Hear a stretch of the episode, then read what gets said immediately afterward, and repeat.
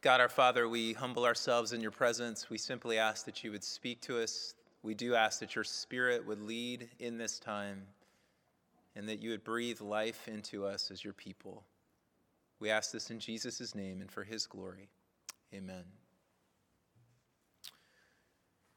Well, last week we came to the end of Jesus' Bread of Life sermon in John chapter 6, and today we turn to John 6, verses 60 through 71. And we get to see the effect of Jesus' sermon upon the hearers. We live in a results oriented culture. We want to see and measure the impact of a social media post or a strategic initiative or a ministry effort. And what we get to see today is the impact of Jesus' sermon. And quite honestly, it's a bit disheartening, actually. Look at verse 66 with me in the text. After this, many of his disciples turned back and no longer walked with him. Isn't that a bit surprising? His following is diminished and substantially so. And let's remember that the many here in verse 66 who turn back are not just the crowd, but they are identified as his disciples. These were people who had witnessed his miracles, who had at least heard some of his teaching, and who had made some kind of a decision to follow him. And they're the ones, we're told, after hearing the sermon, who turned back and no longer walked with him. That wasn't the only response, however. There was another response. And uh, after many of these disciples turned back, Jesus turns to the 12 and says, What about you? Do you want to go away as well? And this prompts Peter's great confession of faith. We have believed and have come to know that you are the Holy One of God. It's not unlike the confession that Peter makes at Caesarea Philippi in the Synoptic Gospels when Jesus asks, But who do you say that I am? And Peter there says that you are the Messiah, the Son of the living God. And in both cases, he speaks this awe inspiring truth about the identity of Jesus in the midst of a moment when Jesus is being misjudged. So, as we examine this text this evening, we'll observe some central lessons about gospel ministry, and we'll come to see the fundamental insight that produces such divergent responses to Jesus. So, our first lesson is this Jesus does not shift the content of what he says to make it more palatable to those who hear. Notice the response to the sermon in verse 60. This is a hard saying. Who can listen to it? And we're not exactly told what his disciples think is hard about what they've just heard. It could be that Jesus says he's the bread of life and the key to salvation. It could be that he said he came down from heaven. It could be the fact that he says he's giving his flesh for the life of the world. Or it might be that he says his, his flesh is true food and his blood is true drink. As one commentator memorably, memorably put it, referring to himself as more of a meal than a man. It is likely some combination of these things, of course, that causes them to say this is a hard saying. It is hard for them to hear because, honestly, if you think about it, we get used to this. But if you think about what Jesus has said in this sermon in John 6, it's, it's astonishing. And they think that he's just a guy from up the road, basically. Jesus is counterintuitive at this point, as he is at so many other points. We might expect him to be more sensitive, to be less offensive, to try to remove every barrier possible. And there is, of course, a, a sense in which Jesus in his ministry is doing just that. He's come from heaven to earth to reveal God to us, he's gone to seek and save the lost. He is uh, a colorful image of the Father running after the lost Son to, to see if he's coming back home in Luke chapter 15. So, Jesus is trying to overcome barriers, but he doesn't change the message to make it more palatable. He's, he is the bread of life who came down from heaven, and so he says so. He is the one who will give his flesh for the life of the world, so he says so. He is the one on whom we must depend for our very life and breath, and so he says so. He communicates the truth about himself, however hard to swallow that truth may be, and it is hard in many ways. And I say this is counterintuitive. We tend, when we think about reaching others with Jesus, we tend to try to lower the bar as much as we can so that people can just step over it into faith. But it seems that Jesus again and again is actually raising the bar. He wants us to count the cost. He says that if you want to be my disciple, you need to deny yourself, take up your cross, and follow me. He says that we cannot be his disciple without losing control of our lives.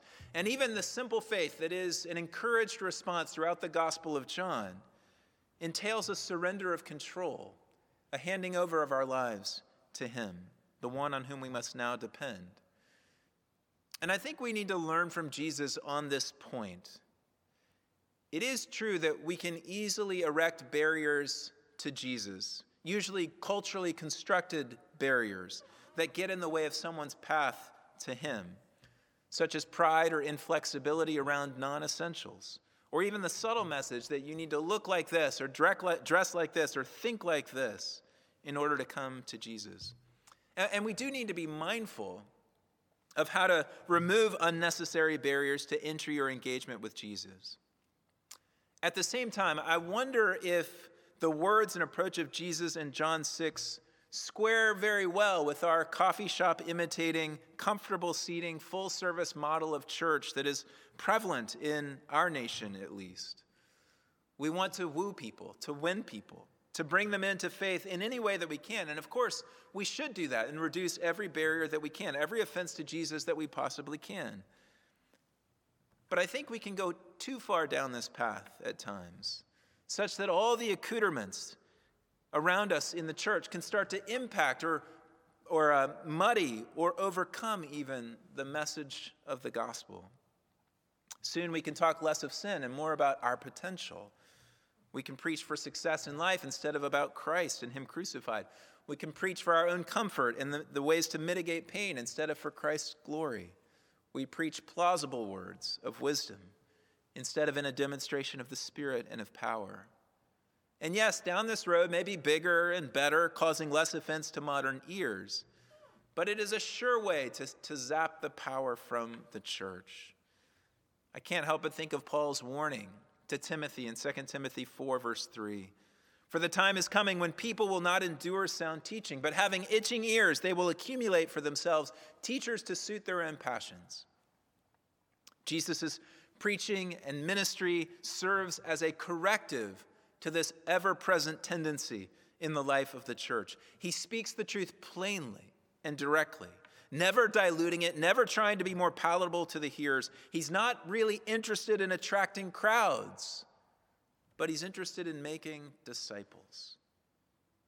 So his disciples heard him in this case and said in verse 60, This is a hard saying.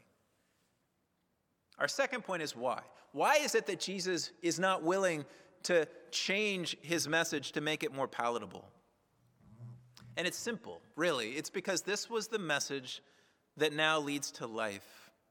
Jesus wouldn't diminish his preaching because these words were about himself, and these were the means by which the Spirit and life would come.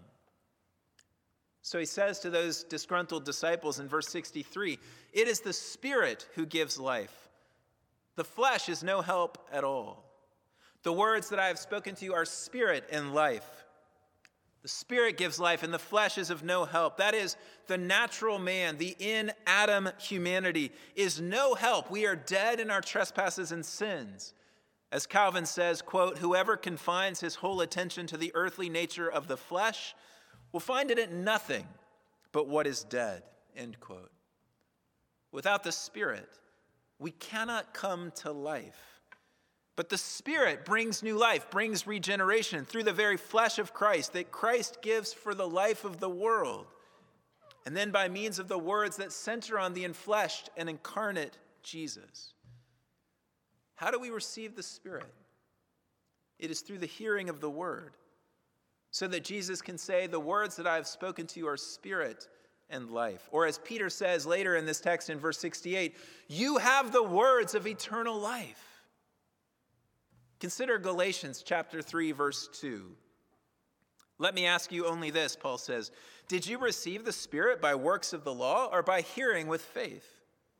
It was, of course, by hearing with faith or the hearing of faith that the Spirit came. That is to say, that the gospel about Jesus and Him crucified, giving His flesh for the life of the world, when that gospel is preached, people hear it and come to life. 1 Thessalonians 1, verses 4 and 5, Paul writes, for we know, brothers loved by God, that He has chosen you because our gospel came to you not only in word, but also in power and in the Holy Spirit and with full conviction. These words about Jesus are the vehicle through which God's life giving Spirit comes to His people, transforms people, and brings them from death to life. So, quite simply, these words cannot be changed. They can't be watered down. Jesus speaks plainly and truthfully about himself because this is the means by which the Holy Spirit brings about regeneration and brings life to people. That's why Paul can say in Romans 1:16, "I'm not ashamed of the gospel because it's the power of God for everyone who believes." We, we don't change the witness to Jesus. Jesus in flesh, Jesus crucified, Jesus raised, Jesus ascended. In fact, what makes Paul so angry and upset as he opens the letter to the Galatians in chapter 1 of that letter is that others have distorted the gospel of Christ. And Paul says, Look, there is no other gospel. So he says twice about those people, let them be accursed because they've changed the message. They've changed it to actually make it more palatable in their day. They put it in the currency of the works of the law, which in that day were the way that you got social credit was the way that you became a person of good standing. And so they made the gospel associated with that. And Paul says, no, no, no, no. This has to do with the crucified Messiah and that alone. And it's our reception of this reality that makes us acceptable to God. Don't change this message. We must tenaciously hold to this gospel because these words are spirit and life.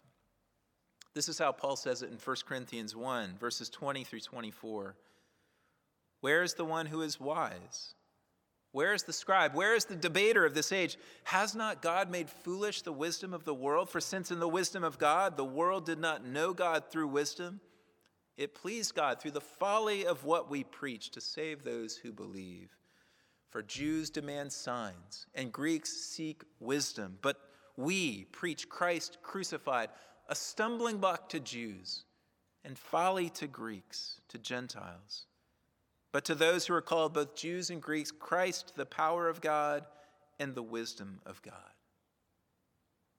Paul says it's not palatable. Not to the Jews, it's a stumbling block. Not to the Greeks, it's folly. But we preach Christ crucified.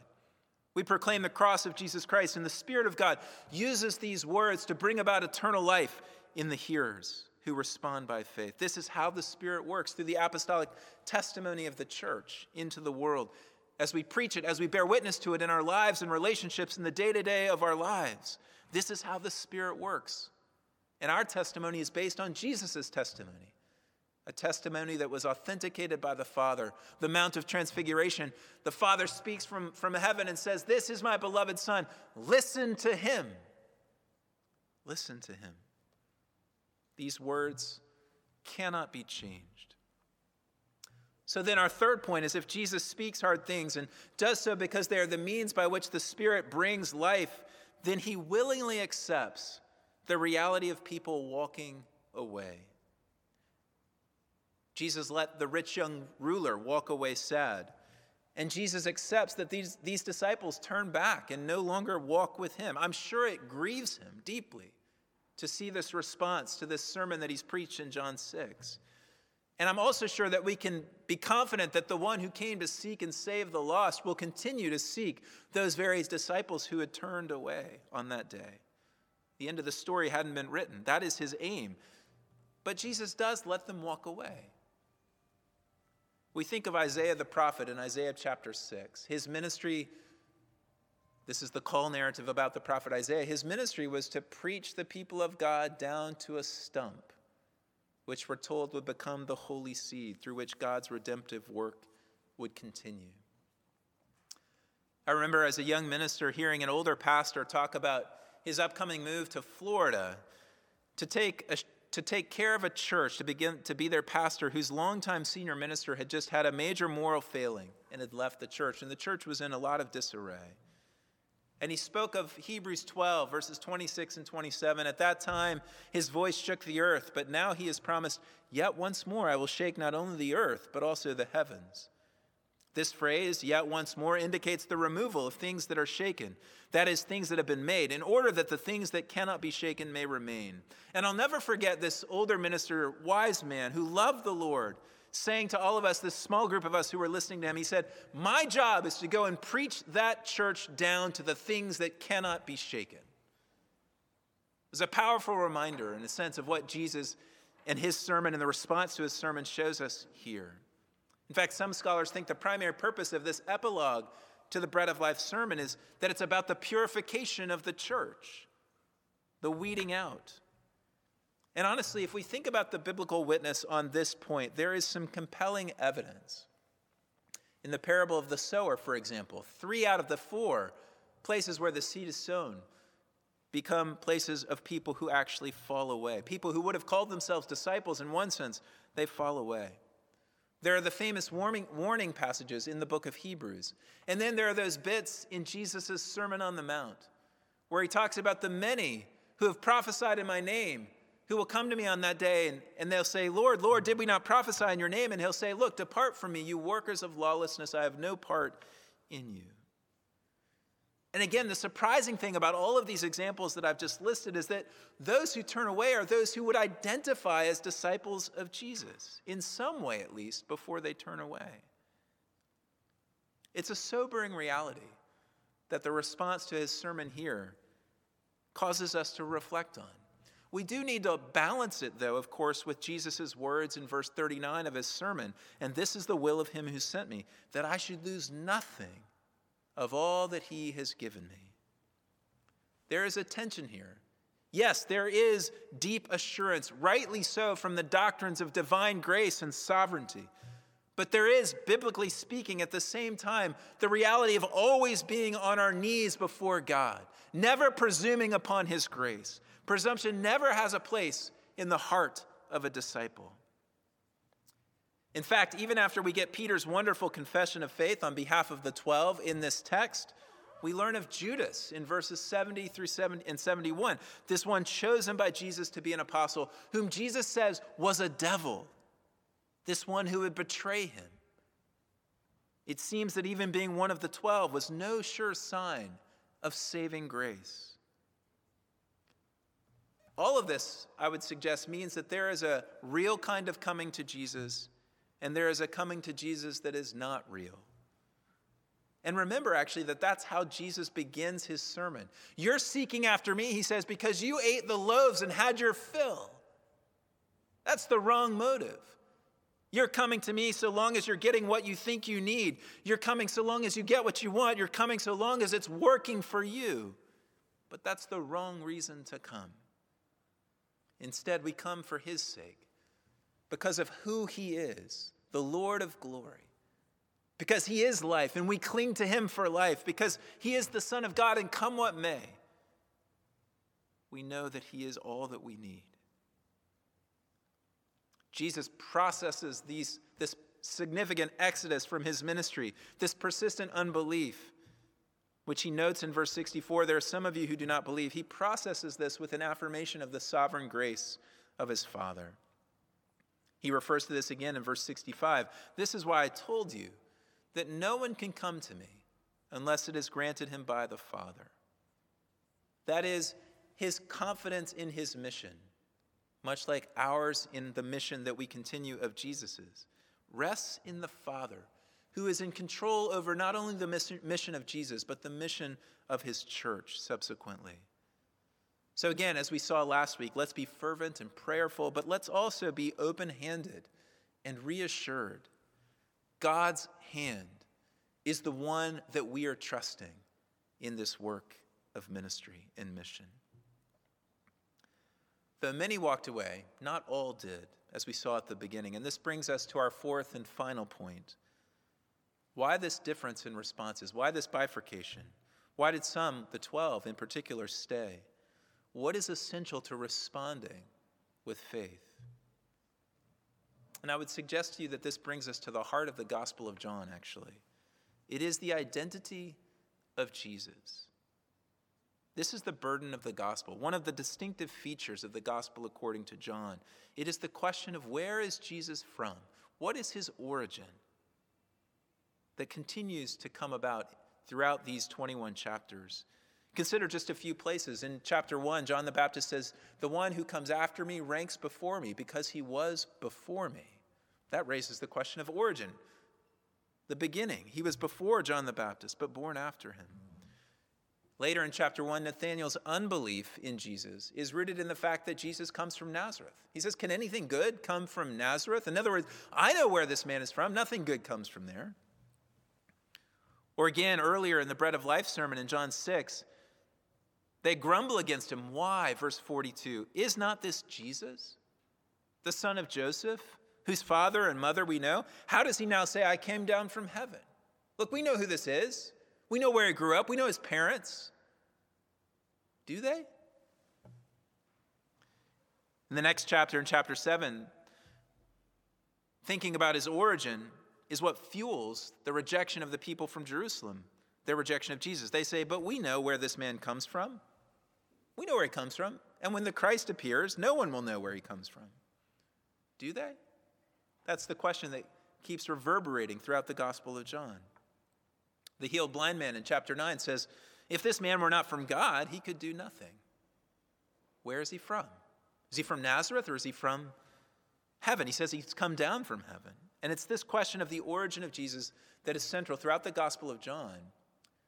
And we know this, not least of which by virtue of the prologue, the beginning of the, the, Gospel of John. In the beginning was the Word, and the Word was with God, and the Word was God. He was with God in the beginning. John signals from the very beginning of his gospel this is a person, we're dealing with a person who's not an ordinary human being. This is the eternal Son, made flesh, who's come to reveal the Father to us, the one who is at the Father's side. He has come to make him known. And it's this insight, seeing that Jesus is not just a man, but he is the eternal Son who's come into the flesh to come among us, to bring us into life. It's that insight that changes everything. So, this is the whole point of the gospel, as John tells us his purpose in chapter 20. These things are written so that you might believe that Jesus is the Christ, the Son of God.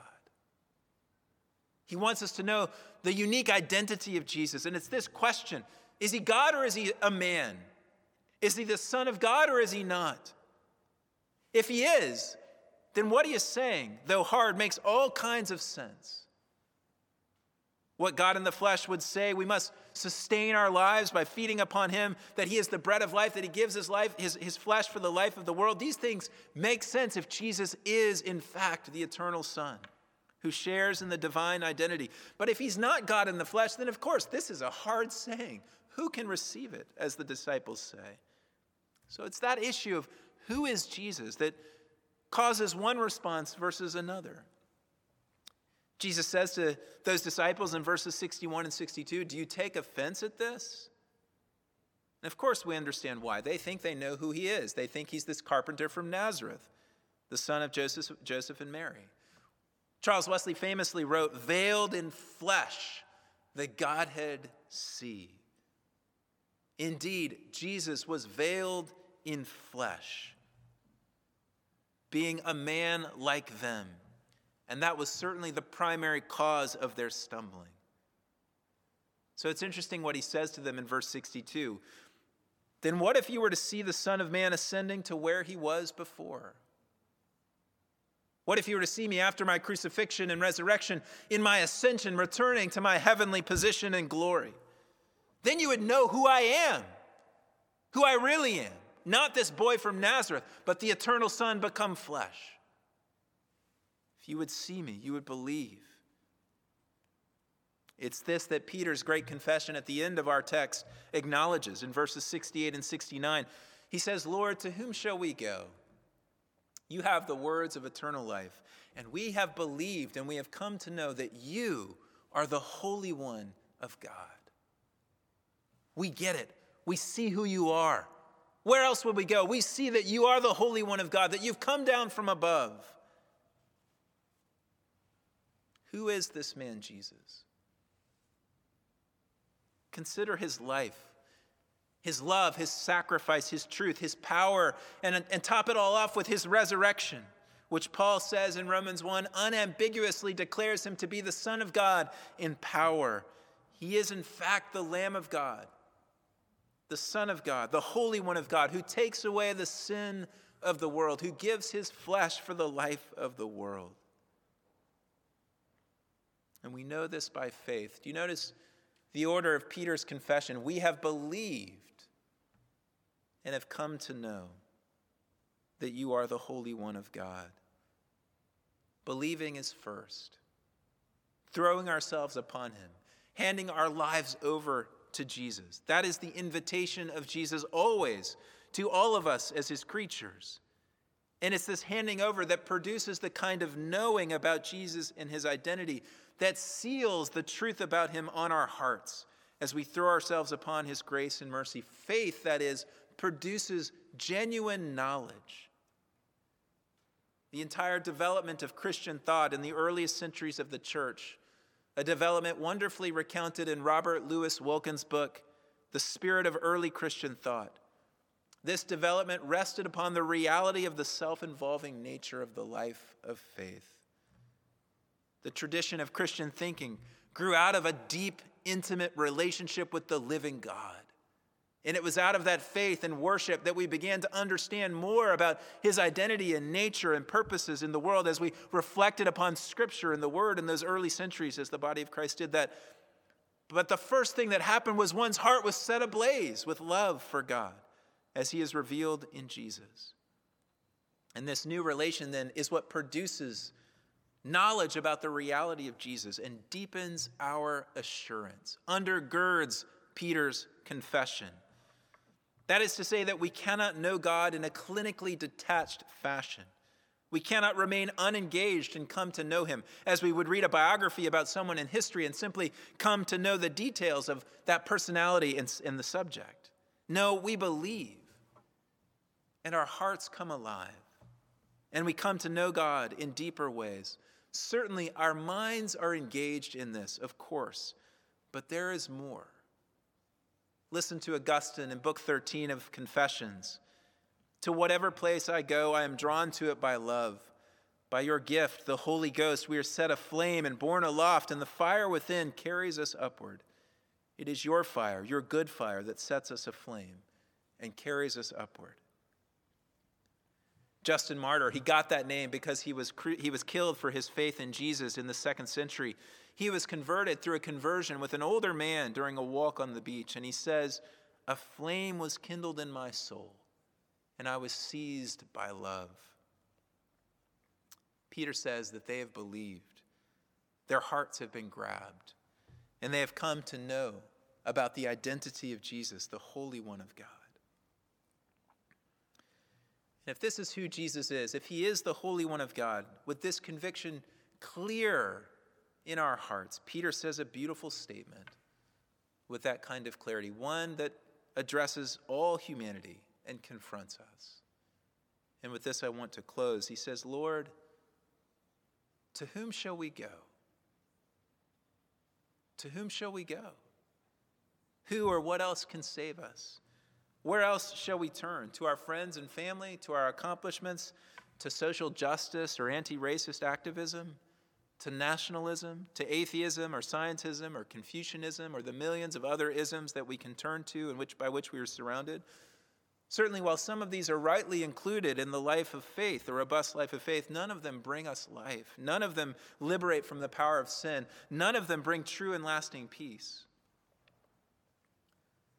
When I was a young man, a close friend of mine was killed in a kayaking accident, and I remember at the funeral where the church was packed full with people young people, people in grief and pain. That the minister presiding over the funeral challenged all of us who were listening and said, Look, I know you're feeling all kinds of difficult and hard things. And you might, might want to shake your fist at God and turn your back on Him. But he, he challenged us with this. He said, Where else are you going to turn? And he was right. He wasn't reflecting on this word of Peter, but he just as well could have been, because obviously that's what Peter says Lord, to whom shall we turn? Where else can we go? Sure, we can turn to anger and bitterness. We can turn to money and success. We can turn to accomplishments. We can turn to science and to reason. We can turn to knowledge and to beauty. But these turnings will be futile in the end, in their ability to bring anything substantial to address the need and ache that every one of us knows in our soul. And here's the reality we will turn to something. We will. We will believe in something. We will worship something. We were made that way, and we cannot help but do that. So, why not Jesus? Who else had such an impact upon the world? Who else has God come down in the flesh? Who else lived in such a way as to transform history? Whose life and teaching has led to the foundation of the human rights that our culture today holds so dear and yet struggles to find a foundation for? Whose followers have established schools to educate and hospitals to care for the least and the lonely? These features that we take for granted in our culture, these are rooted in the words of the word of life, the bread of life, Jesus. We can run so hard after so many things, which will disappear when we turn the corner. Jesus, the bread of life, is the only sure and firm foundation on which to build our lives. Will we turn to Him? I pray that we will. Let's pray.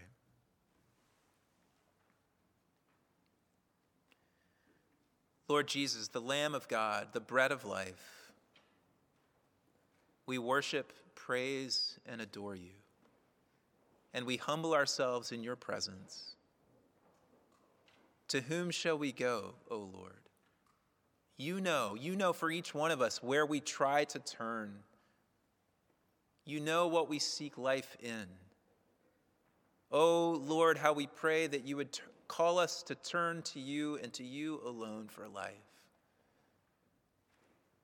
That we would seek you and stand with you and bear witness to you faithfully. That your spirit might bring more and more to life and bring us even to deeper life. We pray this in your name, Lord Jesus, and we ask this that you might be glorified throughout Boston, our nation, and our world. Amen.